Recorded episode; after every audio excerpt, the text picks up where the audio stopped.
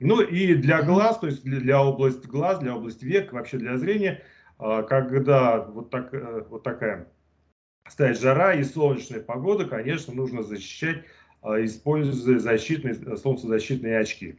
Да, то есть, ну, опять же, солнцезащитные очки у нас разные, то есть нужно брать, так сказать, проверенные, то есть с хорошими фильтрами, да, то, чтобы они действительно не пропускали вот эти вредные излучения. Там речь идет не только об ультрафиолете, там еще есть ряд других спектров, которые тоже имеют место быть. Вот это с, как бы со специалистом хорошо посоветовался вот тот, тот, кто этим занимается. Что они там различаются по степени защиты, по степени затемненности, да, то есть э, проконсультироваться нужно с специалистом, да, кто этим занимается, и, соответственно, подобрать себе солнцезащитные очки. Да, вопрос действительно очень важный, потому что в том, что касается солнцезащитных очков, они все-таки имеют больше популярность, чем кремы, которые у нас в России почему-то принято только на море наносить.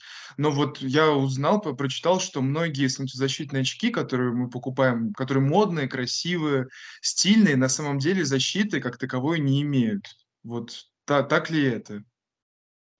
Ну, зависит от стекла, но в основном, если это нормальная фирма, нормальный, так сказать, там, магазин, то в основном, то есть сертифицированные вот эти изделия, как правило, они защищали, то есть проводили исследования, ну и смотрели, что действительно защищает. Даже, надо сказать, что даже если очки не очень высокого качества, даже если они, все равно это будет лучше, чем ходить без очков, все равно какая-то степень защиты будет.